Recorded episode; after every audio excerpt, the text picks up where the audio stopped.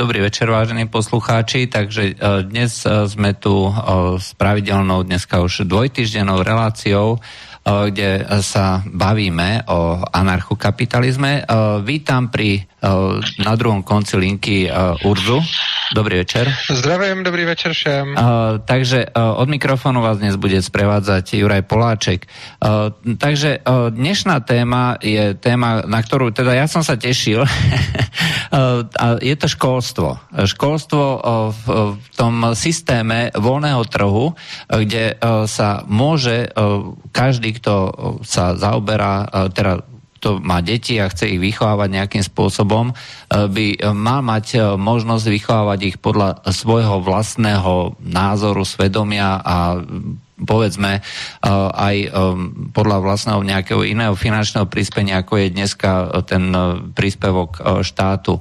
Akým spôsobom je možné? Je to je súčasná forma školstva jediná možná, alebo je to možné aj organizovať inak? Určitě není jediná možná, už proto, že v mnoha různých státech máme mnoho různých eh, podob a existují i svobodné školy. Bohužel u nás třeba v České republice a myslím, že i u vás na, na Slovensku určitě jsou ilegální, ale i dneska v dnešní době existují školy jako například Sudbury Valley nebo Summerhill a podobně, které fungují na principu dobrovolnosti. E, nemají tam vyučovací hodiny, nemají tam hodnocení, ty studenti tam eh, nemusí chodit a nemají žádné povinné předměty, nemusí vůbec sedět eh, u tabule někde v lavicích a učit se. A ani to není bráno způsobem, jakože ten student, že nějakým způsobem ho dotlačíme k tomu, aby se učil něco. Ne, je to skutečně tak, že v té škole jsou učitelé, nikoliv jako autority, ale pouze jako lidé, ke kterým ty studenti mohou kdykoliv přijít, když něco potřebují, ale vůbec nemusí. Eh, ty studenti se nemusí vůbec nic učit, eh, ti studenti mají absolutní volnost dělat si, co chtějí a počítá se s tím, že lidská mysl je tvořivá a každé to dítě si nalezne to, co potřebuje, kdy to potřebuje, že se samo bude učit tehdy, kdy chce a výsledkem je, že ty děti potom eh, vlastně ne, nerozlišují mezi hrou a učením se. Oni, není to žádný jako trik, že uděláme pro děti to učení zábavnější a stejně nakonec dotáhneme k tomu, aby se učili to, co chceme my. Tohle to je skutečně o tom, že ty děti se uh, učí to, co chtějí oni, učí, učí se formou hry a to dokonce bez jakékoliv věkové segregace, takže jsou tam děti od 4 do 19 let a skutečně je tam bohaté prostředí, takže kdo chce si hrát, si hraje, kdo si chce číst, si čte, eh, kdo prostě chce hrát na počítači, hraje si na počítači, kdo si chce něco studovat, tak si něco studuje. A strašně překvapivé na tom je, že tyhle ty školy fungují, mají naprosto úžasné výsledky, e, například psycholog Peter Gray e, dělá srovnávací studie e, studentů ze Sudbury Valley s průměrnou populací a zjišťuje, že ty výsledky jsou v skutku úžasné. Jednak oproti všem očekáváním z těchto těch škol prostě nevycházejí negramotní jedinci, i když bychom si řekli, když je nebudeme nutit, uh, aby čety a psali a tak, takže se to některé děti nenaučí, ale skutečně to tak není. A to jenom ukazuje, že čtení a psaní je strašně důležitá dovednost a prostě když ji nemáte, tak už i v tom dětském kolektivu začnete být znevýhodněn, což znamená, že některé děti se tohle začnou učit už v těch čtyřech, některým to trvá, začnou se učit třeba v deseti, ale ty mezi tím dělají zase něco jiného, takže se rozvíjí zase po jiných hmm. stránkách. Uh, takto, uh, ja, ja len poviem, alebo spýtam sa, uh, aký, uh, aký typ školy je Valdorská škola? Uh, no, to záleží. Valdovská škola je něco na pomezí mezi takovou tou pruskou kadetkou, který, kterou tady máme my, a mezi tou skutečně svobodnou školou. Uh, řekněme, že když máme uh, školu skutečně svobodnou, nebo jinak, když začneme tou školou, kterou máme my jako standardní, tak tam vlastně učitelé eh, rozhodují o tom, jakým způsobem se ty děti mají učit, co mají učit takže, a co se mají učit. Takže rozhodují jak o tom cíli vzdělávání, tak i o tom, o těch prostředcích. Oproti tomu svobodná škola je místo, kde si děti rozhodují jak o prostředcích, tak o cíli. A u Valvzdorské školy bych možná řekl, že eh, je ty děti nerozhodují o cíli, ale můžou si do jisté míry zvolit prostředky. Takže myslím si, že Valdorská škola je sice pokrok oproti takové té klasické škole, ale rozhodně to zdaleka není taková svobodná škola, jako ta, o kterých jsem mluvil. Uh, to znamená, že v našich podmienkách v Strednej Európe neexistuje vůbec žádná slobodná škola a, a nie, nie je to ani zákonom povolené. No, v našich podmínkách v Čechách a na Slovensku je to ilegální. Ale existují i evropské země, kde je to povolené. Například uh, ta Summerhillská škola, ta je v Anglii, o té jsem mluvil. A uh, jsou nějaké další svobodné školy v Německu, tuším. A takže není to tak úplně. Ono hrozně záleží na tom, že existují státy, které mají v ústavě povinnou školní docházku a jsou státy, které mají v ústavě povinné vzdělávání. A ty státy, které mají povinnou školní docházku, typicky takovéhle školy nepovolují a ty státy se s e, povinným vzděláváním typicky ano, ale není to úplně tak pravidlem. Takže těchto těch škol jsou... A aký je rozdíl mezi, mezi povinným e, vzděláváním a povinnou školskou docházkou? Hej? E, lebo mnohým poslucháčom to uniká, aj tento rozdíl a, a pritom je to hrozně důležité. No, ona je to vlastně ústavní formulace a některé ty země vlastně tvrdí, že ty děti se musí vzdělávat, což znamená, že rodiče musí poskytnout nějaké vzdělávání a do toho by patřila i třeba takováhle škola nebo nějaké domácí vzdělávání bez toho, aby je někdo kontroloval a tak dále. Zatímco tam, kde je povinná školní docházka, což máme v ústavě třeba my v České republice, nevím, jak by na Slovensku, myslím, že taky, ano. Uh, tak tam, kde je povinná školní docházka v ústavě, tak tam to znamená, že to dítě musí, že zákon musí nějak definovat školu, což už je první problém a to dítě tam musí docházet. Jinak já bych jenom ještě rád dokončil, jak jsem říkal na začátku, ty svobodné mhm. školy. Uh, oni, když jsem to takhle popsal, tak to zní strašně divoce, ale je na tom hrozně důležitý si uvědomit, že oni vlastně v praxi fungují jo? a že vlastně ta, mm, vlastně ta nejstarší momentálně existující škola je už od roku 1921, takže to není žádný nový pokus.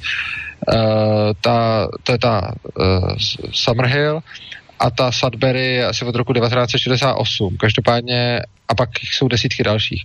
Každopádně už víme teda o mnoha generacích, které těmito školami prošly a e, jsou z toho krásná data, že se zdá, že ti lidi mají opravdu uh, lepší platové podmínky, lepší život, snad i nějakou nižší dotvorovost. Těch statistik je opravdu hodně a zdá se, že tyhle ty školy prostě uh, fungují dobře rozhodně nejsou nějak, eh, rozhodně nejsou nějakým způsobem špatné, i když bychom si teď řekli, to přece nemůže fungovat a řekne vám to každý učitel, který je zvyklý na ten současný systém, protože vždycky řeknou, ty děti, kdyby jim to bylo umožněno, tak si budou jenom hrát hry nebo něco takového. Ale to je přesně tak, že když vezmete dítě z toho našeho systému, kde je vlastně nuceno se učit, no tak ono potom jde a hraje si hry, protože vlastně jinak bylo nuceno dělat něco jiného. Ale když to dítě není k ničemu nuceno už od začátku, tak pro něj je úplně stejná hra hrát si hru na počítači a úplně stejná hra učit se číst, protože ono vlastně nevnímá rozdíl mezi učit se jako povinností a hrát si. Ono to má vlastně na stejno. Přičemž důležitá věc, kterou bych chtěl říct, je, že já si to totiž myslím, že žádný vzdělávací systém není pro každého. Což znamená, že ani tyhle ty školy určitě nebudou pro každé dítě. Já si myslím, že vůbec nejde říct, jako tohle to je nejlepší jednotný vzdělávací systém a v tom se všechny děti mají vzdělávat. Takže já rozhodně nejsem zastáncem toho, abychom zavřeli všechny současné školy a místo toho je nahradili povinně svobodnýma školama, do kterých zase budou muset chodit všechny děti. Tohle je všechno vlastně naprosto slepá cesta do pekel, protože všichni uznáváme, že každý člověk je individualita, že každý jsme jiný, každý se jinak učíme, každý máme jinou úroveň dospívání a podobně. Ačkoliv jsou to naprosté základy, na kterých se úplně všichni shodnou. Každý vám potvrdí, jo, je přece individuální, kdy je které dítě jak dospělé, kdy které dítě k čemu si v životě dojde a podobně. Jedno se rozvíjí rychleji, jedno pomaleji, jedno v nějakých směrech rychleji, v jiných pomaleji a tak dále. A přestože tohle to všichni víme a odsouhlasíme, tak se naprosto bláhově snažíme najít nějaký jeden centrální systém, jak se ty děti mají vzdělávat. A i když každý vám potvrdí, jo, je jasný, že každý dítě bude jin, v jinou dobu vyspělý a ne všechny šestileté děti jsou stejné a ne všechny šestileté děti jsou stejně vyspělé, tak stejně si řekneme, když je dítěti 6, musí se naučit číst a psát nějaké základy počítání. Prostě přesně v šesti. A když je dítěti zase 7, tak se musí naučit tohle a tamto. což jde naprosto proti sobě, jo? takže já neříkám, že by všude měly být jenom svobodné školy, ani neříkám, že všude by měly být tyto uh, školy, co máme teď. Myslím si, že by to mělo být individuální a myslím si, že by si každé rodiče, hmm. rodiče s dětmi měli rozhodnout, co je zrovna uh, pro ně dobré. A aká úloha je potom uh, úloha učiteľa, uh, či už v takom type školstva uh, toho slobodného, úplne slobodného, uh, alebo uh, súčasnej škole, pretože to, to, to súčasné školstvo je dneska až niekde na konci tých všelijakých, ja neviem, ako sa k tomu ľudia stávajú, že, či je učiteľ dobré alebo dôležité povolanie, alebo nie. No, jasně. Uh, role učitele, to je eh, role učitele je různá v závislosti na tom, jaký máme ten školský systém. Jo? Takže eh, v tom současném systému je učitel v podstatě vynucená autorita, což je vždycky jako zlý. Na, v té svobodné škole je učitel spíš takový jako poradce. Takže třeba pro ty malé děti, to je hrozně zajímavé, když se podíváte do té svobodné školy, tak pro 4, 5, 6 leté dítě je vlastně učitel a 18-letý student víceméně to tež. Je to někdo, ke komu oni si můžou přijít, se třeba poradit, nebo se na něco zeptat, nebo tak podobně. A je to někdo prostě, kdo, kdo jim nějak pomůže. A ty učitelé tam nemají žádnou speciální pravomoc, že by těm dětem rozkazovali, co mají dělat a tak. Ani jako se nesnaží motivovat k tomu, aby něco dělali. Oni prostě tam jsou a když ty dítě k ním přijde, tak, tak oni jim pomáhají. To je jejich role v těch svobodných školách. Zatímco v těch dnešních školách, které máme, tak tam se takzvaně děti, jak říkáme, učí poslouchat a uh, učí se přijímat autority a podobně, což uh, je podle mě strašně zhoubný proces, kdy vlastně já vůbec netvrdím a ani nemám rád takové to tvrzení, že někdo má problémy s autoritami a podobně. Já o sobě ani netvrdím, že mám problémy s autoritami. Jenom mám problémy s takovými autoritami, které nejsou dobrovolné, které jsem se sám nevybral, ale které mi někdo určil. A to, co se vlastně, to, co vlastně dělají učitelé v dnešních školách, je to, že učí ty děti, jakým, způsobem je poslouchat a dávají, jsou direktivní, dávají, dávají pokyny, eh, dávají pokyny a nějakým způsobem ty děti formují. A to dítě už se od úplně útlého věku naučí, že je vlastně OK, že přijde nějaký úplně cizí člověk, ke kterému oni si nějak nezískali respekt. To je něco úplně jiného, než mají vztah k rodičům, ke které mají hmm. rádi, získali no. tím respekt a tak dále. Protože prostě nějaký úplně cizí člověk, ten se před nima postaví, a ty děti ho musí poslouchat. A oni se prostě naučí, že takhle je to správně, že takhle je to OK a že vlastně úplně v pořádku, když úplně cizí člověk vám řekne, kdy máte stát, kdy máte sedět, eh, kdy můžete jíst, kdy se máte učit, kdy máte co říkat, kdy máte mlčet a podobně. A tohle to už je vlastně jenom krůček od toho, aby se z takového člověka, aby toho učitele potom nahradil policajt, politik nebo úředník. A ten člověk už je vlastně vychován k takovéhle poslušnosti, naprosto slepý k někomu, koho vůbec nemusí uznávat ani respektovat, ani si ho vážit. A je prostě naučený, že přijdou cizí lidi, kteří mají moc, jsou označeni, tohle to je tvá autorita, toho musíš poslouchat a ten mu potom řekne, kdy má co dělat a ten člověk to dělá. Což vlastně souvisí s další podle mě neuvěřitelně destruktivní úlohou školství v našem vůbec systému státním je to, že celé to školství funguje jako obrovský zdroj státní propagandy. No, to je bohužel, bohužel pravda, ale uh, akým spôsobom ľudia si hneď povedia, OK, bude to takto fungovať, akým spôsobom môžu byť potom takéto školy financované vôbec? No, školy můžou být financovány e, normálně různě volnotržně, což znamená hlavně dobrovolně. Takže každá ta škola může mít svůj vlastní finanční model. Některá škola může být financovaná ze školného, některá škola může být třeba nějaká charitativní, některé, některou školu může někdo financovat prostě protože se mu ta škola líbí a tak dále. Takže ty školy můžou mít naprosto různý modely, je to úplně stejné jako v jakémkoliv eh, jiném biznise a s tím se samozřejmě pojí obrovská obava lidí o to, že eh, chudí by si nemohli dovolit vzdělání a že by se ty školy nemusely ufinancovat a tak dále. Což je mm, obava, která samozřejmě každého na první, první dobrou napadne, ale když se potom podíváme, jakým způsobem to funguje tam, kde jsou lidi skutečně chudí, tak zjistíme, že je to obava dost možná lichá je strašně, zajímavý, strašně zajímavá práce profesora Jamesa Tooleyho, což byl dřív socialista, který a je to učitel a vlastně on se rozhodl, že pojede do nejchudších uh, míst světa, někam do Indie, do Afriky a podobně a že tam bude pomáhat vyučovat vlastně děti chudých. A on si celou dobu myslel, že tam přijde a že tam, protože jsou ty lidi fakt chudí a nemají pomalu ani co jíst, takže tam samozřejmě budou pouze vládní školy, které, které budou vyučovat ty děti. Ale potom byl neuvěřitelně překvapen, když zjistil, že v těchto naprosto chudých uh, částech světa, v těch nejhorších slamech, kde ty lidi opravdu jsou rádi, že mají vůbec co jíst, kde prostě vycházejí s dolarem na den a tak podobně, což jsou šílené podmínky. Takže v těchto podmínkách uh, skutečně existují mraky soukromých škol. V podstatě na každém rohu je nějaká soukromá škola, do které chodí nějaké děti a jejich rodiče jim prostě platí z toho dolaru na den, co mají, tak jim platí prostě dolar na týden e, za to, že mohou chodit do školy a že tam dostanou nějaké vzdělání a ti rodiče skutečně platí vzdělání svých dětí, protože ty vládní školy tam prakticky nefungují. Takže tady vidíme na krásném příkladu, že i v zemích, kde jsou ti lidi opravdu jako mnohem chudší, řádově chudší než v České republice nebo na Slovensku, tak tam funguje to, že oni platí svým dětem soukromé vzdělání. A ty soukromé školy tam fungují a fungují dobře, na rozdíl od soukromých škol tady, protože soukromá škola tady, o tom jsme si říkali už těch předchozích dílech. Je rozdíl mezi tím, když je něco soukromé a když je něco volnotržní. Tady, když je soukromá škola, tak je stejně absolutně zregulovaná státem.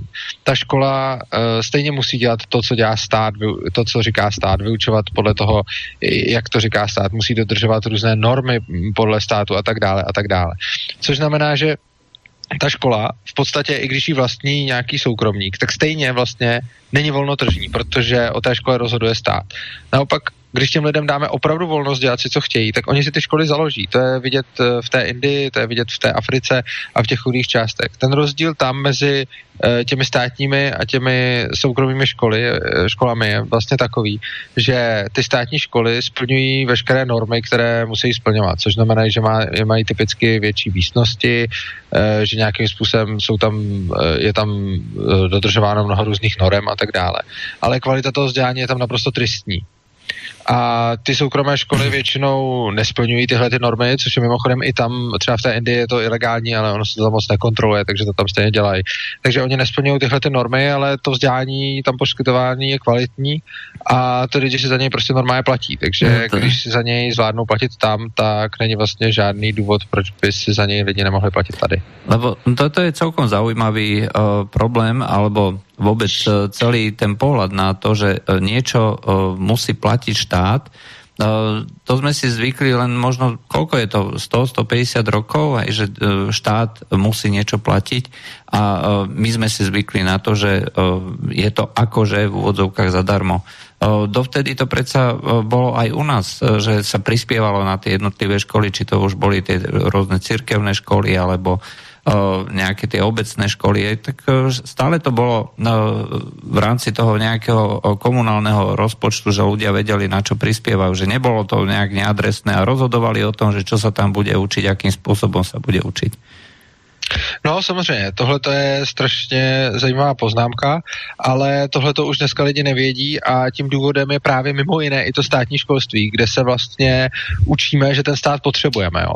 Ono je to strašně zajímavé, co nám vlastně vykládají už od dětství. Už od dětství je nám ve škole vykládáno, že demokracie je nejlepší systém vládnutí, už od dětství je nám vykládáno, které všechny služby musíme mít e, poskytované státem, protože trh je nedokáže zajistit. A to jsou třeba úplně otevřené lži. Jo. Ve škole škole, se, já jsem se to učil ve škole a spousta dalších dětí se to učí ve škole i dodnes, že e, sociální systém nebo zdravotnictví a mnoho dalších věcí prostě musí poskytovat stát, protože volný trh na tomhle selhává. Ale přitom se stačí podívat, e, já nevím, 100 let zpátky, kde to stát neposkytoval, případně do zemí, kde to stát e, doteď neposkytuje a ten volný trh si tam vede dobře. A tyhle ty lži se vlastně ve školách učí říkají se tam naprosto otevřeně, což je normální součást uh, propagandy, která se děje na všech možných úrovních a je hrozně zajímavé, jak jsou lidi vůči ní strašně tolerantní. Když bychom se podívali, když bychom si představili, že by ve školách byla nějaká komerční reklama, kdyby třeba, já nevím, ve školách se muselo vyučovat, že jídlo z McDonaldu je zdravý a že a cílem školy by bylo udělat uh, z dětí zákazníky McDonaldu. Uh, je tam byl by to problém, že jo, a všem by nám to vadilo a je to naprosto pochopitelné. Nebo kdyby nějaké, nějaká politická strana si řekla OK a teď, teď školy jsou naše a my, se tam, my si tam budeme vychávat voliče, tak to by taky bylo odmítnuto, protože školy jakože musí být apolitické a tak dále. Takže tohle to všechno, na to jsme všichni strašně hákliví a je to naprosto v pořádku, že jsme na to hákliví, protože je fakt, že ty děti jsou v nejcitlivějším věku, kdy se rozvíjejí no, no. a kdy nabírají vědomosti. Ale je úplně v pohodě, že se tam vlastně vytváří etatismus jako největší světové náboženství. Je úplně v pohodě, že se ve školách učíme úctě k hymně, úctě k vlajce, že tam na, na zdi vysí prezident a státní znak a všechny tyhle ty symboly v těch školách jsou a ty děti eh, jsou normálně vystaveni téhleté propagandě úplně otevřeně a potom to na ně má samozřejmě vliv. A teď lidi jako můžu říkat, jo, my jsme se taky učili uctívat hymnu, my jsme se taky učili, no, já nevím, my jsme tam taky měli prezidenta. Je to tribalizmus, hej, že, že sa vlastne zavádzajú nejaké tie uh, prvky toho kmeňového, uh, kmeňovej, kmeňovej príslušnosti, hej, uh, že si súčasťou toho kmeňa, kde bude uh, niekto vlastne tým, kto bude rozhodovať o tom, že m, čo sa bude uh, diať. Hej, takže je, ja, ja to proste chápem, že to je uh, skutočne akože dlho, uh, dlhodobá tradícia, aj ktorá sa preniesla do tej modernej formy. No to ano, ale jak my potom můžeme chtít po těch dětech, aby o tom státu kriticky uvažovali nebo no, vedli to, nějakou to nezaujatou diskuzi, když se úplně ze všeho nejdřív naučí ten stát uctívat. Jo. My se hned od začátku učíme ty děti vybarvovat tam eh, lipový lístky a kreslit znak a vlajku a, a eh, vzdávat úctu hymně a podobně. My, my vlastně jako první naučíme naprosto bez nějakých logických jako souvislostí, je, je čistě emocionálně učíme úctě k něčemu.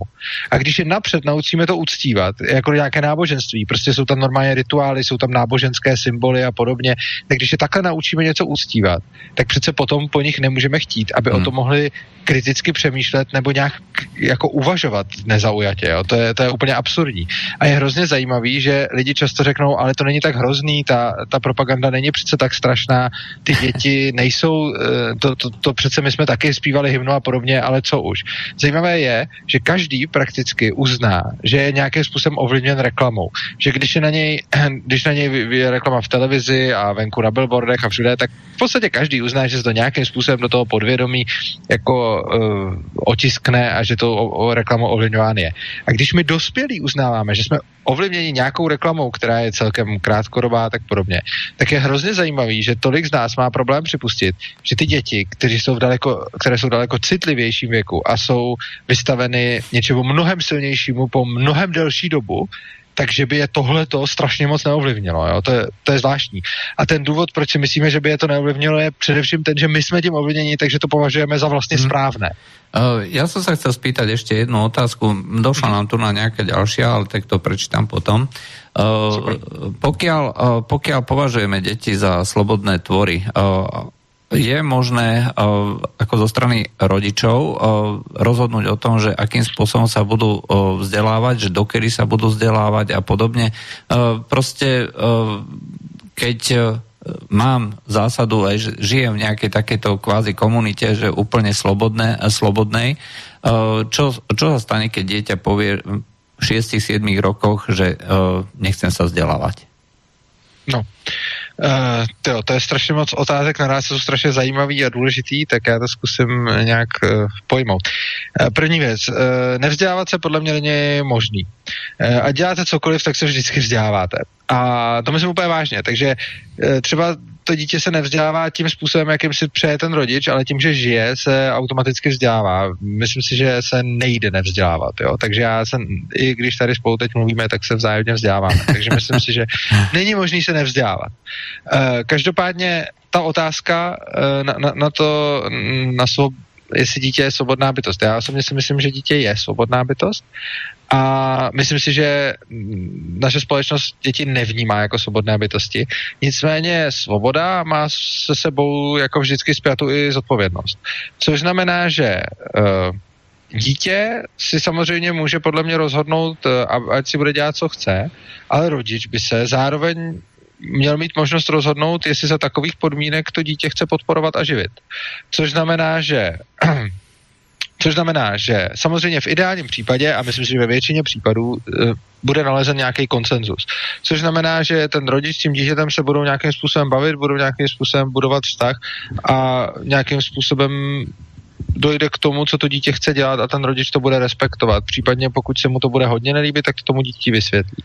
Ale dobrá v případě, že, na, že tedy nastane konflikt, kdy to dítě si trvá na svém a chce dělat něco, co ten rodič uh, nechce dělat, tak si myslím, že by tam měla být oboustranná svoboda. Což znamená, na jednu stranu ten rodič by neměl mít eh, právo to dítě přinutit uh, dělat něco, co to dítě nechce. Takže nemělo by to být tak, že když uh, rodič rozhodne, že to prostě to dítě musí někam, že by to dítě někam muselo. Ale na druhou stranu, pokud to, co to dítě chce dělat, je pro toho rodiče absolutně nepřijatelné, tak ten rodič by neměl mít žádnou povinnost to dítě nadále vyživovat. A tímhle tím způsobem vlastně ten rodič má určitou, řekněme, páku, a je to naprosto přirozené a pořádku, protože ten rodič to dítě živí, ten rodič se o něj stará, takže nějakým způsobem uh, má možnost z pozice tohodle rozhodovat o jeho životě. Takže typicky, co je naprosto jako legitimní, i když mě to nepřijde úplně šťastné jako rodiči, ale budíš, když nějaký dítě přijde, řekne rodiči, já chci dělat tohle a ten rodič s tím absolutně není OK, tak řekne, dobře, dělej to, ale já tě nebudu živit a musíš se o sebe postarat samo. A to dítě v takovéhle chvíli může buď to akceptovat uh, to, co říká, to, co chce ten rodič a říct, OK, mě to za to nestojí, já chci, abys mě dal živil a budu teda dělat to, co chceš ty, protože si mě k tomu dotlačil. A OK, je to zase na, na obou dvou. Ale pokud to dítě i tak si bude, bude strašně přesvědčeno, že si chce jít za svým a to i za cenu toho, že ztratí tu podporu od toho rodiče, tak si myslím, že i tady by měla být ta svoboda toho dítěte. Což znamená, že by neměla existovat žádná sociálka a policie, které to dítě vezmou a budou ho buď vracet domů nebo zavírat někam do děcáku a, a něco s ním dělat. Protože i ten rodič, i to dítě by měli mít svobodu dělat si, co chtějí a samozřejmě eh, k tomu se váže to, že dneska je spousta zákonů, eh, které zakazují těm dětem práci do absurdně vysokého věku, což znamená, že potom, když je vám 14, tak musíte dělat brigádu na černo, protože prostě vás nezaměstnají, což jsem dělal taky, že jo. A samozřejmě, když by nějakému tomu děti bylo 13, 14 a už by si řeklo, OK, já se uživím a chci dělat něco a, a s tím rodičem nechci být. Což jsou samozřejmě strašně extrémní případy, to se většinou stávat nebude, ale když už se to dítě takhle rozhodne, tak tomu má asi nějaký poměrně zásadní důvod. A v, dnešním, v dnešní společnosti to dítě násilím donutíme buď se vrátit k tomu rodiči, nebo ho zavřeme do nějakého ústavu, ale nedáme mu vlastně tu možnost si o sobě rozhodovat samo. I když, jak říkám, i v té svobodné společnosti by tohle to byl absolutně minoritní případ. No, to, to je samozřejmě, jako mnohým lidem to může připadat skutečně uh, až absurdné, ale v princípe pokiaľ ten rodič uvažuje slobodne a zároveň vychováva to dieťa k slobode, tak uh, nebude sa snažiť uh, o absolútne direktívny prístup, že musíš robiť za každú cenu to alebo tamto. Uh, nejde mi to dokopy s týmto, s týmto spôsobom uvažovania asi tak. No a teraz tá otázka. Eh, pýta sa Anton. Eh, poznám Urzov názor na školský systém, že zrušiť povinnú školskú dochádzku a všetko riešiť voľnotržne. A chcem sa dnes ale zamyslieť nad fenoménom uniku mozgov vo svete, kde sa platia dane ako u nás, teda vo svete s vysokou mierou prerozdeľovania. Nastáva situácia, že dieťa z krajiny s nižšou životnou úrovňou žije doma vo veku 18-19 rokov. V takom veku hodnoty netvorí, iba je do investované, či už zo strany rodičov, alebo cez bezplatné školstvo a iné benefity zo strany všetkých občanov. Potom sa rozhodne študovať na nejakú fajnovú univerzitu na západ a už sa nevráti, čo je logické.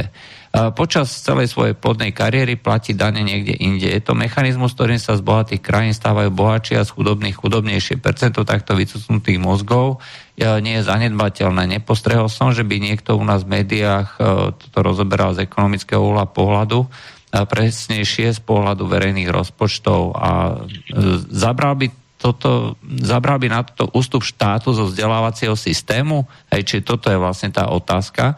Pre začiatok e, komodifikácia vysokoškolského vzdelania a myslím, že toto opatrenie by situáciu trocha zmiernilo, no chudobnejšie krajiny by si mohli z lacnejších vysokých škôl spraviť dobrý vývozný artikel.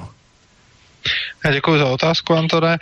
Uh je to, samozřejmě, je to samozřejmě nějaký problém, který já si nemyslím, že by se úplně neřešil, eh, respektive možná na Slovensku se o něm nemluví, v České republice se o něm před nějakou dobou mluvilo v souvislosti s tím, eh, když nám odcházeli lékaři eh, pracovat do Německa, protože tady mají mizerné platy.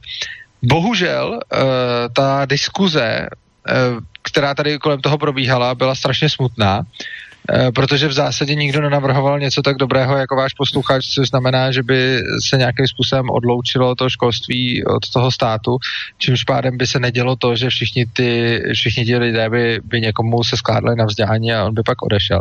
Ale v podstatě to, co ti lidé chtěli a to, co požadovali, bylo, aby jsme nějakým způsobem bránili těm lidem v tom odchodu. Jo, takže to, co oni chtěli, bylo například, když tady ten doktor vystudoval, eh, tak se musí smluvně zavázat k tomu, že ještě já nevím kolik let tady bude taky vykonávat praxi a nebo jde do toho Německa a podobně, nebo pět let.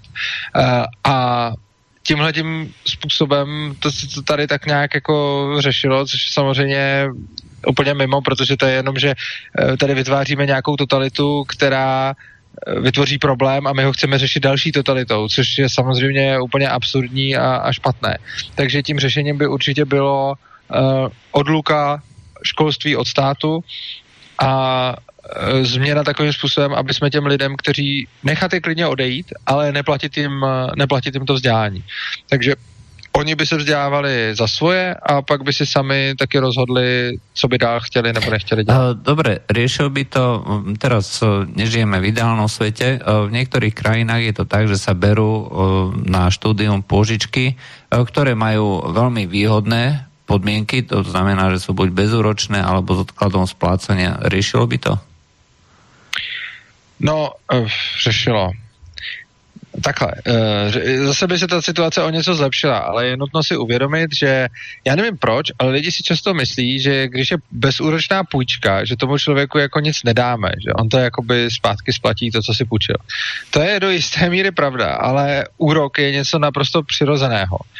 A úrok je normální poplatek za tu půjčku, což znamená, že já když někomu půjčím bezúročně peníze, tak ty samé peníze nemůžu půjčit někomu jinému s úrokem. Což znamená, že když já na 20 let někomu něco půjčím, no tak na těch 20 let se vzdávám toho úroku. Což znamená, že jsem to nepůjčil zadarmo. Já, mě to stálo to, co bych si získal volnotržně tím úrokem. Což znamená, že určitě by to bylo lepší, než to platit celé. Určitě studentská půjčka dává větší smysl Eh, než, eh, ne, než plně socialistické školství. Ale zase na druhou stranu to není přespásné řešení. Prostě mnohem lepší je nechat to na volném trhu, kde určitě také se budou, uh, budou vyskytovat půjčky, pravděpodobně ne bezúročné. A volnotržně by se skutečně mohlo stát to, že bude nabídka uh, například nemocnic nebo někoho, že by, se, že by zaplatili studium a ti lidi by se smluvně zavázali k tomu, že pro ně budou pracovat. A teď se možná eh, můžou posluchači divit, že před chvílí jsem tohleto kritizoval, když to dělá stát, a teď říkám, že by to bylo vlastně dobré řešení na volném trhu. Ale ono skutečně.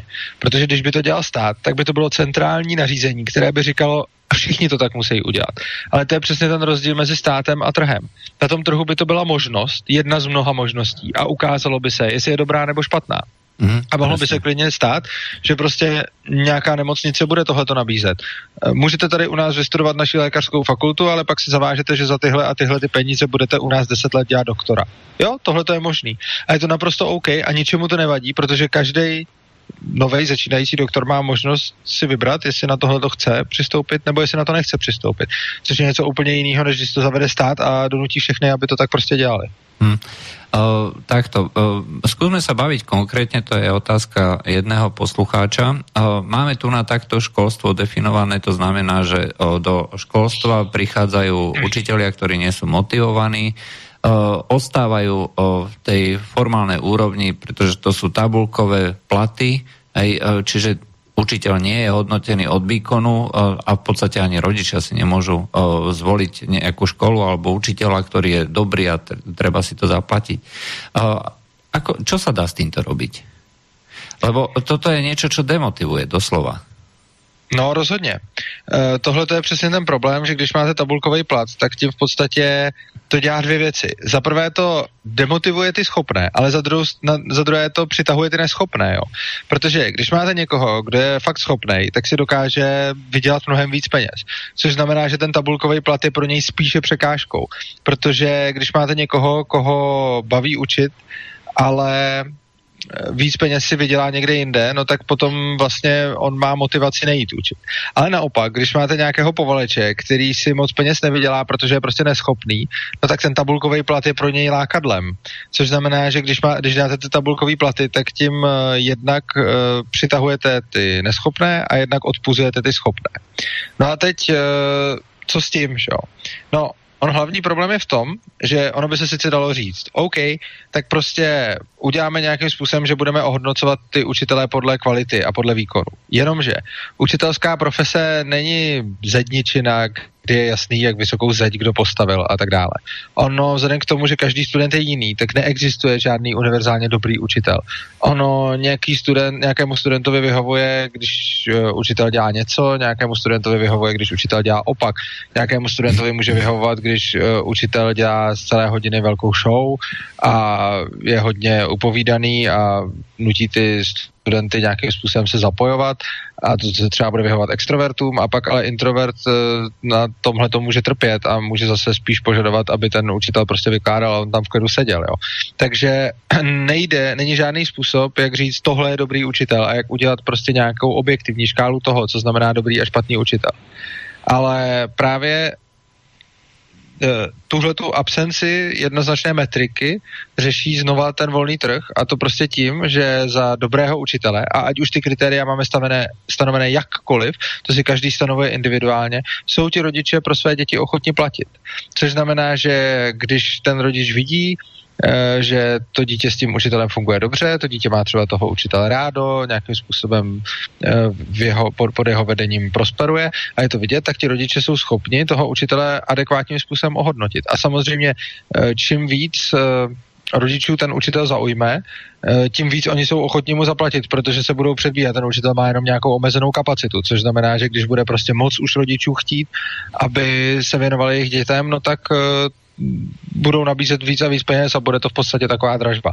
A naopak učitel, který není pro nikoho moc použitelný, protože je už vyhořelej, je neschopný a k ničemu, no tak o něj prostě nebude zájem a nikdo ho reálně nezaplatí. Čili tímhle tím způsobem se krásně, mm, krásně vyfiltrují dobří a špatní učitele, že prostě za toho dobrého učitele budou lidi ochotni platit hodně a za toho špatného učitele nebudou ochotni platit třeba vůbec nebo jenom málo. Což znamená, že pak dostane každý přesně tolik peněz, kolik si zaslouží a krásně se tím obchází to, že neexistuje žádná objektivní metrika dobrýho a špatného učitele, ale vlastně dá se to posoudit jedině subjektivně a mhm. individuálně, což je přesně tohle. To, kolik kdo chce zaplatit za toho učitele, je přesně individuální metrika toho, jak, za jak dobrýho učitele ho považuje.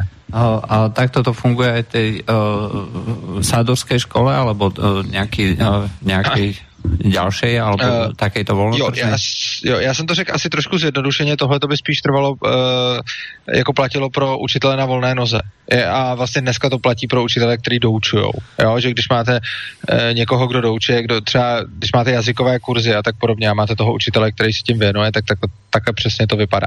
Pokud se jedná o školu, tak tam to samozřejmě není takhle jednoduchý. Já jsem ukazoval jednoduchý modelový příklad. Ve škole samozřejmě si asi nebudete platit jednoho učitele, ale zaplatíte si celou tu školu. Což znamená, že tam se vlastně nějaká skupina učitelů semkne a vyřešíte, jestli vám vyhovuje ne ten jeden učitel, ale ten set těch učitelů, který, který tam máte. Ale je zajímavé, že v těch uh, sadberských, uh, třeba v Sudbury Valley se uh, to funguje tak, že o tom, kdo bude, komu bude a nebude prodloužená smlouva, všichni hlasují. Tam mimochodem všichni ovšem hlasují. Tam to není tak, že by učitelé udávali pravidla a studenti je museli poslouchat. Tam je rada, na které se určují pravidla co se bude, nebude dělat, co se má a nemá dít. A ty, to funguje tak, že v té radě mají všichni stejně hlas na stejnou váhu, a to učitelé 19 letí, 4 letí. A normálně hlasují o všem, a nejenom o nějakých kravinách, jako co bude zítra k obědu a, a tak, ale hlasují na férovku i o tom, kteří uh, učitelé v té škole zůstanou a kteří tam nezůstanou. Jo? Takže oni hlasují o tom, komu se prodlouží smlouva. A toto je vec, ktorú ja som sa chcel opýtať, že akým spôsobom je vlastne v slobodnej škole možné vychovávať k zodpovednosti. Hej? Jedna vec je sloboda, druhá vec je zodpovednosť. Ale práve tento spôsob mi pripadá ako veľmi, veľmi vhodný. No právě, ono těžko máte svobodu bez zodpovědnosti, takže když jim dáte tu svobodu, tak ona ta zodpovědnost eh, se v nich eh, pěstuje sama automaticky. Eh, příklad jsou tyhle ty, tohleto hlasování. Vzhledem k tomu, že ta škola nefunguje direktivně, tak on se toho hlasování ani nikdo nemusí účastnit. Oni tam, i to hlasování je dobrovolný. Což znamená, že to dítě si může jít místo toho hrát a nemusí někde sedět a poslouchat, co se tam bude dít. Ale tím se vlastně vzdává možnosti ty věci ovlivňovat. No a v momentě, kdy tam přijde a začne nějakým způsobem se do toho zapojovat, tak uh, má potom tu svoji možnost třeba tam promluvit a přesvědčit nějaký další lidi a tak dále, takže tam potom na těchto těch zkuskách se spolu baví a ty lidi můžou přesvědčovat ostatní a prostě komu se to povede, tak dobrý, a komu ne, tak ne. A je to přesně to spojení té svobody a zodpovědnosti. Úplně stejně jako všichni chápou, že jsou zodpovědní za svůj život celkově. Takže e, zajímavé je, že jedna věc je, že ty absolventi jsou úspěšnější i třeba v práci, mají vyšší plat a podobně, ale to mě až tolik nepřekvapuje. Co mě ale překvapuje je to, že absolventi těchto škol jsou dokonce i úspěšnější na státních univerzitách, kam potom z těch škol jdou. Což mi přijde dost šokující, že vlastně eh, ten, kdo byl na klasické střední škole, třeba nebo na, na gymnáziu, takže je méně úspěšný než absolvent téhleté školy z hlediska zase toho státního systému školství.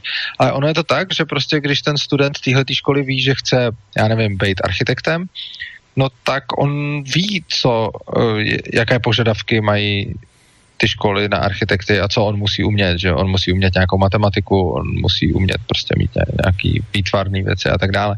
Což znamená, že tenhle člověk je to na něm, on ví, že je to jenom na něm a že to nikdo jiný za něj neudělá. Ví, jaké jsou požadavky a není to tak, že by mu nějaký učitel řekl, hele, ty teď půjdeš na architekturu a když chceš jít na architekturu, tak musíš udělat tohle, tohle, tohle to vůbec tak není. Ten člověk tam prostě je a on ví, že když chce jít na architekturu, tak musí tohle, ale nikdo mu neříká, teď se běž učit matiku, jinak nebudeš architekt. Ne, on si sám se napíše do kroužku matiky a tam prostě chodí, protože chce být jednou architekt. No a nebo nechodí a potom se architektem nestane. A to je přesně ta výuka k té zodpovědnosti. Ale ku podivu, nebo ku podivu, mě to docela dává smysl. To nedopadá tak, že se tím architektem nestane. Ono to přesně dopadá tak, že ta jejich úspěšnost i přijetí na vysoké školy a všeho je mnohem vyšší než eh, u těch studentů z ostatních škol. No, ta, ta schopnost eh, si zodpovedne postaviť nejaké ciele a postaviť sa zodpovedne aj k plneniu tých cieľov, je asi na týchto školách ďaleko, ďaleko vyšší a ten motivačný faktor je vyšší. Ešte som sa chcel spýtať, Amerika je známa svojimi tými rôznymi školami, kde si tie municipality rozhodujú o tom, že čo sa tam bude učiť, aj to boli tie opičie procesy a podobne. Platí to ešte stále, alebo sa tá direktívnosť zaviedla aj tam?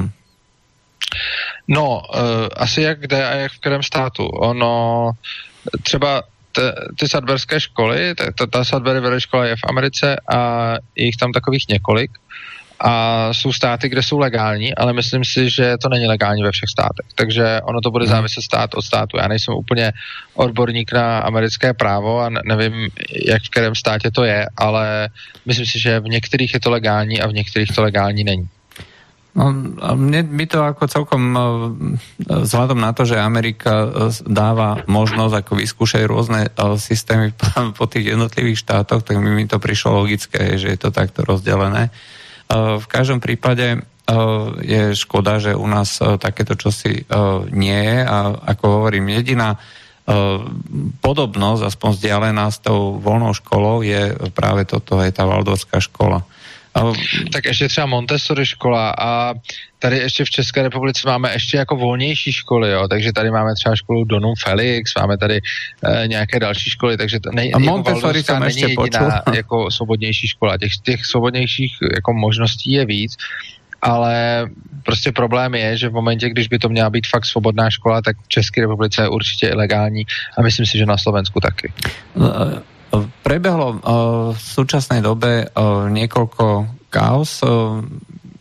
minimálne z Nemecka a z Norska som počul, že ľudia alebo rodičia, ktorí chceli vzdelávať deti doma, tak im to nebolo umožnené a sociálka im zobrala tieto deti aj pretože štát má právo na dieťa a štát určuje, že čo, dieťa je, čo je pre dieťa dobré. E, ten známy Barne Vernet a podobne.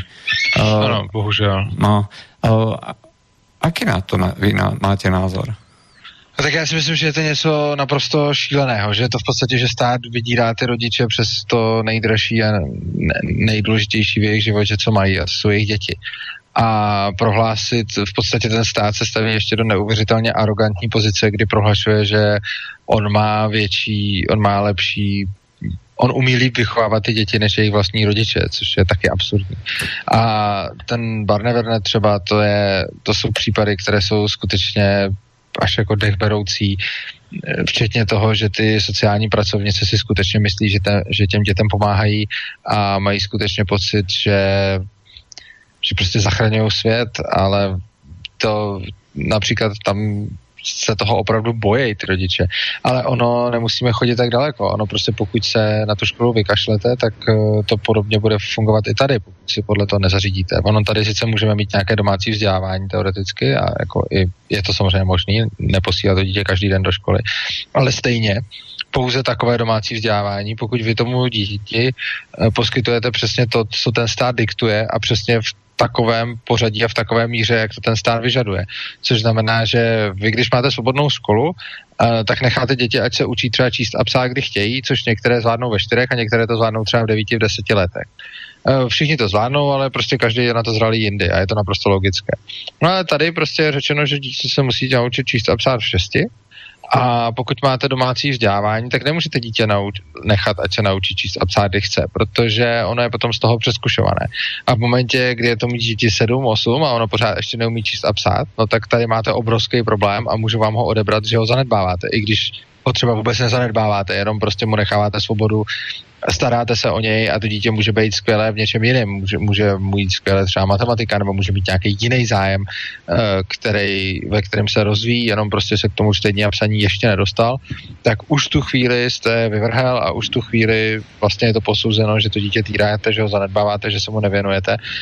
Ale dokonce jenom to, že byste se vykašlali na to zapsat to dítě do školy a posílat ho na přeskoušení, tak i kdyby to dítě všechno umělo, eh, no tak vám ho stejně seberou, protože vy už vy už překračujete zákon tím, že ho nepošlete do té školy na přeskoušení. Což je mimochodem strašně zajímavý, uh, když jsou tady ty děti těch domškoláků, já třeba jsem v České republice Svoboda učení, uh, na Slovensku taky je nějaká taková odnož a to je spolek, který se zabývá svobodou ve vzdělávání a je strašně zajímavé, že je nás tady vlastně v tom spolku je nás pět takových lidí, kteří, kteří to řídíme a pak je tam ještě spousta dalších členů, ale mnozí z těchto těch pěti mají své děti na domácím vzdělávání, což znamená, že je vyučují vlastně doma, ale musí je posílat do té školy na přeskušování. A je hrozně zvláštní a je to hrozně dobrý sledovat, jakým způsobem se ty děti na to tváří. Takže třeba řekne maminka svojí dceři, Eh, do školy a tam je, bude nějaká paní, která se tě bude ptát, co jsme dělali a tak dále a tak dále.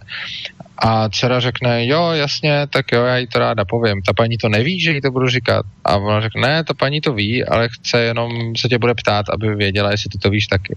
A v tu chvíli jí to prostě nejde do hlavy. Ona říká, a proč se mě na to bude ptát, když už to ví? A já to nechci dělat. A, a to, to jsou tak ale dobré otázky, to nás vůbec nenapadne, protože my všichni jsme zvyklí z té školy, že je vlastně normální, že přijde nějaká učitelka, že já se před ní postavím do pozoru a budu jí předvádět, co mám za znalosti, protože to prostě bylo řečeno.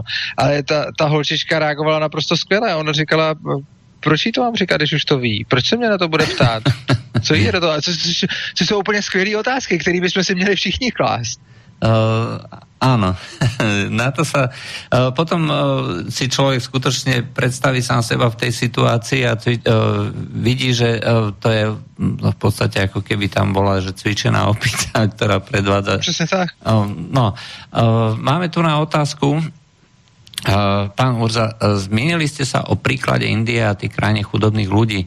Uh, a A Láco sa pýta, zopakujte ešte raz, odkiaľ tí chudobní rodičia získajú peniaze na tie súkromné školy, keď nemajú ani na jedlo? Váš výklad práv dieťaťa o slobodnej e, voľbe návštevy školy je krajne pochybný. Rodič je zodpovedný za dieťa, pokiaľ nedospeje a je povinné v danom čase jeho rozhodnutie rešpektovať. Vaše vysvetlenie e, nabíha gender a juvenilnej justícii rozbehnutej západnej časti e, Európskej únii. To, to píše Laco. Čiže e, dvě otázky. Uh, jednak, uh, čo se týká penězí na ty soukromné Rozdělíme, protože abych si je pamatoval. Takže napřed, co se týká peněz, kde ty lidi z té Indii vezmou, vezmou ty peníze. No, oni jsou strašně chudí, ale přesto i z toho strašně mála, co mají, dají část na to vzdělávání. Ono je to totiž proto, že ty školy jsou tam uh, poskytované strašně levně, že jo? Ono je to prostě chudá krajina, což znamená, že když uh, se tam neřeší všechny ty kraviny, které se řeší v těch státních školách, aby bylo dodrženo všem předpisům za dost a tak podobně. Tak prostě v těch chudých podmínkách to školní je strašně levný. Ale oni tam třeba mají hodně dětí ve třídě nebo něco takového, což znamená, že potom stačí, když každé to dítě zaplatí málo.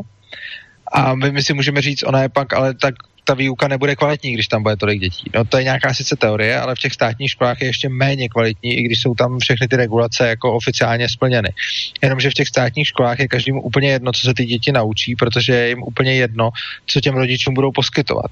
Ale prostě, když se podíváte na to, v té soukromé škole je to přesně naopak. Tam oni prostě chtějí poskytovat co nejlepší vzdělání a dělají to s těma dostupnýma prostředkama tak nejlíp, jak umí. A v konkurenci a ještě. Strašně jsou ty největší slamy, prostě tam ten, eh, ten James Tooley, přijďte si knížku The Beautiful Tree od toho Jamesa Tooleyho, který o tom přesně psal, jak, jaký to tam bylo, co tam dělal, jak tam chodil. O, to, v té knížce je přímo napsáno, jak ty školy procházel. Já jsem Jamesa Tooleyho, on tady byl teď eh, v České republice před pár měsíci, já jsem se s ním bavil, já jsem ho viděl, on mi o tom povídal, prostě to, to jsou úžasné příběhy a ty lidi to prostě platí z toho mála, co mají, tak si ukrajujou, aby jejich dítě mohlo mít vzdělání a ty soukromé školy, protože je to volný trh a protože jsou efektivní, tak prostě jsou i levný, protože tam je potřeba mít levné školy, no tak prostě ten trh poskytuje levné školy. No. A ďalšia otázka, eh, že eh, váš výklad eh, práv dieťaťa o slobodnej voľbe návštevy školy, že nabieha gender juvenilnej justícii, a že rodič je zodpovedný za dieťa, pokiaľ nedospeje a je povinný e, v danom čase jeho rozhodnutie rozhodu, e, rešpektovať. Aj, čiže myslí si, že toto... Ale to jsem já neřekl, já jsem to takhle neřekl. Já jsem neřekl, že dítě si může vybrat, e, kam chce chodit a rodič to musí respektovat v tom smyslu, že to tomu dítěti zaplatí a umožní. Ne. Já říkám, že i rodič, i dítě jsou oba dva svobodné bytosti. Což znamená, dítě si může vybrat, co chce dělat, ale rodič si může vybrat, jestli ho v tu chvíli chce nebo nechce živit. Já odmítám to, že uh, prostě, když to dítě nechce, takže ten rodič je za něj stejně zodpovědný. Prostě když to dítě řekne, já nechci poslouchat rodiče, řekněme, že to dítě prostě bude třeba 12, 13 a řekne, já nechci už poslouchat rodiče, já už u něj nechci žít, já už prostě s ním nechci mít nic společného, já si chci sám nějak vydělávat a chci někde pracovat a dělat si, co chci. Tak v tu chvíli ten rodič prostě nemá právo to dítě tam násilím držet a v tu chvíli si myslím, že on už za něj přestává být zodpovědný v momentě, kdy to dítě prostě to už odmítne a řekne, já to takhle nechci. No, ale a to samozřejmě... by znamenalo, že žádná sociálka by to nesměla být, žádné barné ne, no, určitě ne, samozřejmě, to, to, určitě ne, jako rozhodně tím, co jsem říkal, jsem nemyslel, že já jsem naprosto proti tomu, aby do toho stát vůbec jakkoliv zasahoval. Čili to není tak, že dítě řekne, já chci chodit do téhle školy, rodič řekne, to se mi nelíbí a sociálka mu ho vezme. To vůbec, jako to absolutně nepadá v úvahu. To je tak, že dítě řekne, já chci chodit do téhle školy a rodič se zváží, jestli jo nebo ne. Můžou spolu mít nějaký dialog a buď dítě ho přesvědčí, že je to fakt jako dobrý nápad a rodič mu řekne, OK, choď do té školy, já ti to budu platit. Nebo to dítě nepřesvědčí a ten rodič si myslí, že je to fakt špatný nápad, no tak řekne, OK, dělej si, co chceš, choď si do té školy, ale ne pod mojí střechou a ne za moje peníze. A to dítě pak zase samozřejmě může udělat OK rodiči, tak já teda do té školy nepůjdu, protože radši chci být pod tvojí střechou a za tvoje peníze a půjdu do takové školy, jakou mi ty řekneš. No a nebo teda to dítě řekne, já si chci jít do školy, jaký chci a hold mě teda nebudeš živit. No fajn. Hmm. tak potom se to dítě odstěhuje a musí si poradit samo. A. Samozřejmě ono se může kolikrát ukázat, že toto dítě neodhadlo, že, si, že mělo velký oči, že si to myslelo, že se neporadí, no tak ho potom se může k tomu rodiči vrátit a ten ho může nemusí přijmout, to je prostě na něm, většinou předpokládám, že ho přijme. A potom už to dítě asi bude dělat to, co potřebuje, což je stejně podle mě mnohem cenější zkušenost, než to, když ho tam dokope. Jo? Já si myslím, že třeba pro to dítě jako z hlediska celého života. Jo? My pořád děláme takový ty jako, jestli umí v šesti číst a, a jestli umí v 18, jestli má maturitu, jaký má na ní známky a podobně. Ale já si myslím, že tohle není jako poentou života, v kolika letech jsem měl nějaký známky. Já si myslím, že ta jako úplně nejcennější lekce je pro to dítě, je ti 15, nechceš dělat to, co rodič, to, co rodič po tobě chce, seš prostě já nevím, když se řeknu v ozovkách, nevychovaný fracek a, a prostě chceš si dělat, co chceš ty a chceš si tady někde hulit a chceš, chceš si dělat, co chceš, no dobře, tak si to ale dělej za svý, tak se ale uživ. Teď to dítě někam půjde a dobře, třeba ztratí rok školy a půjde to zkusit a zjistí, že ne. Do tý, na tu školu se vykašle, nepůjde tam, zkusí se samo živit a zjistí, že ten život je fakt těžší, než si myslel a že to nezvládá. No tak přijde k tomu rodiči zpátky, rodič řekne, OK, tak tady můžeš být, ale za mých podmínek. A tohleto, i když to dítě ztratilo rok školy, tak si myslím, je úžasně cená životná, životní lekce, kdy to dítě najednou úplně přehodnotí prostě, co kolik stojí, jaká sranda má jaký následky a tak dále. Jo. Takže já vůbec netvrdím, to vůbec není jako podpora takového toho systému, dítě si určí, co chce dělat a rodič mu bude stát za zadkem, bude mu to platit, bude ho v tom muset podporovat a když ne, tak mu veme sociálka. To ani náhodou prostě.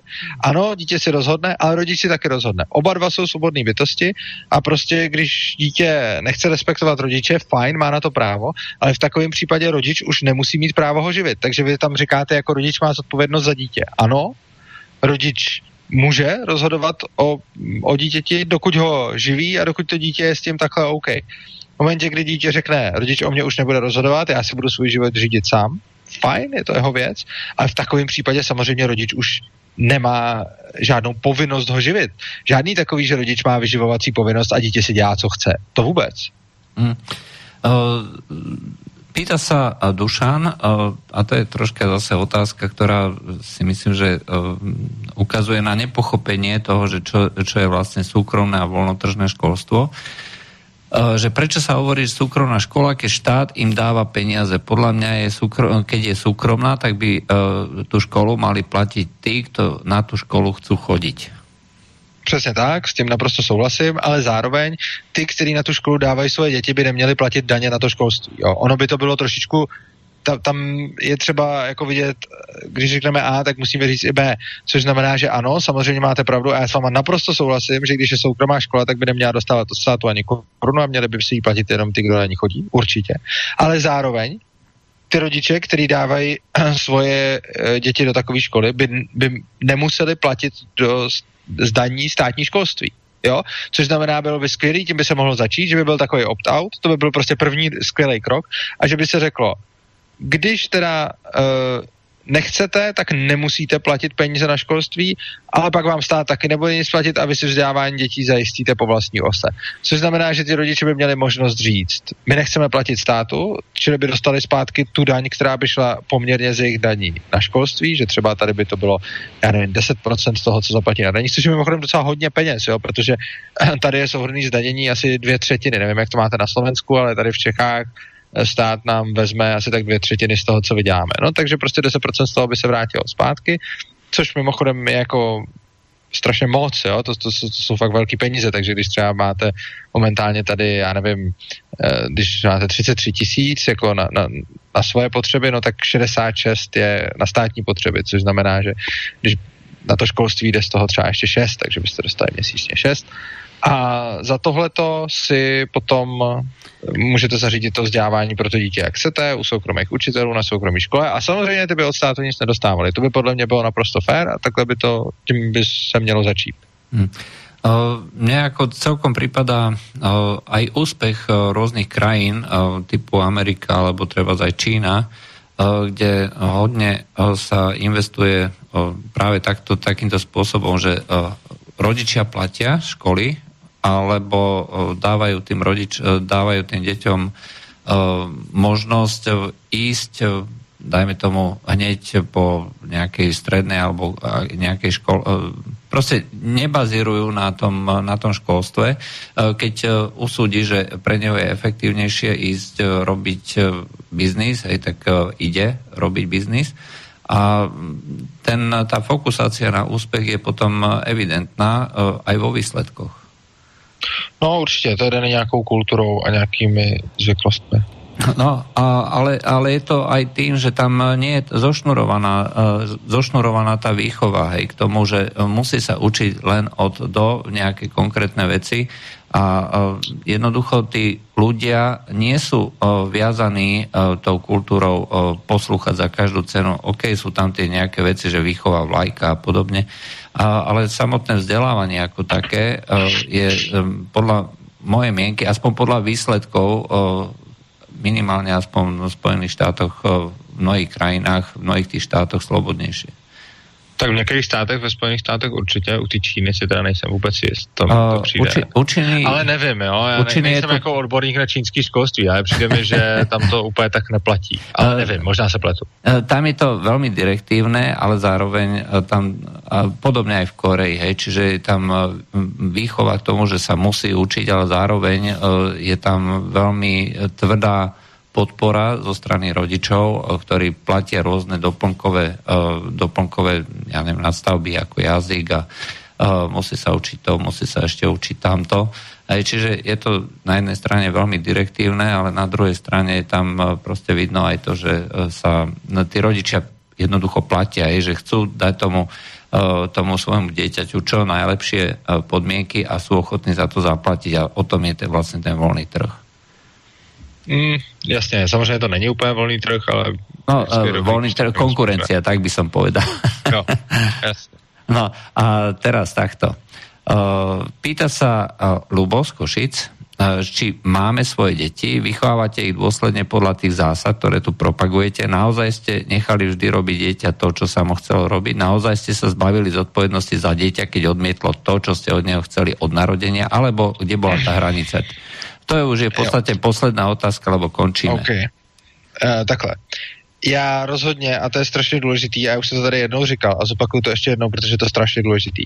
Já rozhodně nikomu neříkám, jak má vychovávat své děti. Já si myslím, že tohle to je na každém. A to, že já mám nějakou představu o tom, jaký by byl dobrý vzdělávací systém a jak je dobrý vychovávat děti a že já třeba nějakým takovým způsobem své děti vychovávám, to je jedna věc. Ale úplně jiná věc je, že já rozhodně nechci, aby se tohle to zavedlo povinně plošně pro každýho. Prostě jediný, co chci, je, ať má každý možnost si to dělat po svém. Ať neexistuje žádný zákon, který bude všechny nutit to nějak dělat. Což znamená, že ať já si vychovávám děti tak, jak já chci, a ať si každý posluchač vychovává děti tak, jak on chce. A já, já rozhodně nechci tu svoji zkušenost a ten svůj názor stavět nad ten jejich. Já jim chci umožnit, ať si oni vychávají jak chtějí, klidně direktivně, ale zase bych byl rád, aby oni mě umožnili, ať si vychávám já, jak chci. A co se týče té tý otázky na to, jak já osobně uh, bych se zachoval k tomu dítěti, jako já jsem vychoval tři děti, což znamená, uh, že už mám s tímhle tím nějakou zkušenost, ale já osobně jsem mám teda spíš tu jako liberální výchovu. Ani e, vlastně skoro nikdy se mi nestalo, že bych se dostal do stavu, e, kdyby to dítě dělalo tak moc to, co nechci, e, že bych prostě řekl, já nevím, ne, běž pryč a podobně. Nicméně už jsme se dostali do stavu, že e, vlastně synek e, nefungoval tak, jak že prostě jsem měl pocit, že nic nedělá, že celou dobu prostě nedělá jako vůbec nic, tak jsem mu řekl, hele, OK, můžeš si dál nedělat, já ti do toho nechci kecat, ale v takovém případě, pokud teda tady chceš bydlet, tak bys měl jít teda pracovat a přispívat sem nějaký peníze, protože pokud chceš dělat něco, co mě se zdá produktivní, tak já ti budu dál platit živobytí a všechno, ale pokud teda chceš dělat jenom to, co děláš ty, a co mně nepřijde třeba tak úplně super, tak jako OK, já ti to nebudu v tom bránit, ale v tom případě se teda pojď finančně podílet na, na chodu domácnosti a takhle se to vyřešilo, čili to je jenom ten, no. uh, ten případ s tím, jak to bylo u mě, když se na to posluchač ptal, ale hlavně není to něco, co říkám, takhle to všichni máte dělat. Ne, prostě, ať si to každý dělá po svým ale hlavně nechte ty ostatní, ať si to taky dělají po svém a nemějte pocit, že ten svůj model nebo systém nebo to, co chcete, musíte těm ostatním vnutit. Uh, já si myslím v podstatě to isté. Uh, to znamená, že každý by mal mať právo uh, tieto veci riešiť podľa svojho vlastného vedomia, svedomia a tak ďalej. A čo sa týka môjho osobného života, no tak ja som vychoval len deti.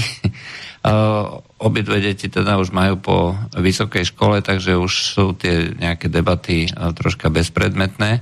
A, a čo sa týka tej výchovy, no tak treba si uvedomiť, že predsa len to je... Ja sám som bol vychovaný ešte za komunizmu ako takého a, tie modely proste neboli takéto, že by človek sa nejak prispôsobil tej nejakej novej dobe. Aj, bohužiaľ, uh, tá direktivita tam uh, bola, ale snažili sme sa uh, minimálne s manželkou, s deťmi rozprávať, riadiť sa podľa toho, čo oni chceli a veci sme nerobili, veci sme sa snažili riešiť vždycky po dohode s deťmi. Aj, takže tá, tá tá výchova bola určite liberálnejšia ako v mnohých iných rodinách, dokonca niekedy až veľmi liberálna, ako mne treba z rodičia vyčítali. To by bolo asi tak všetko. Na budúce ja by som povedal, že by sme mohli nie, začať niečo, čo s týmto troška súvisí a, a to je sociálny systém. Jo, to je skvělý nápad. Tak hmm. příště sociální systém chudí a hmm. podobně. No, myslím, že to bude ako hodné pokračovanie uh, na školstvo, ale môžeme potom pokračovať, uh, môžeme vlastne nadviazať na tieto ďalšie veci. Dobre, takže toto bola dnešná relácia o školstve z pohľadu anarchokapitalizmu. Lúči sa s vami Urza a od mikrofónu z Bratislavy Pol, Juraj Poláček. Do počutia. Táto relácia vznikla za podpory dobrovoľných príspevkov našich poslucháčov.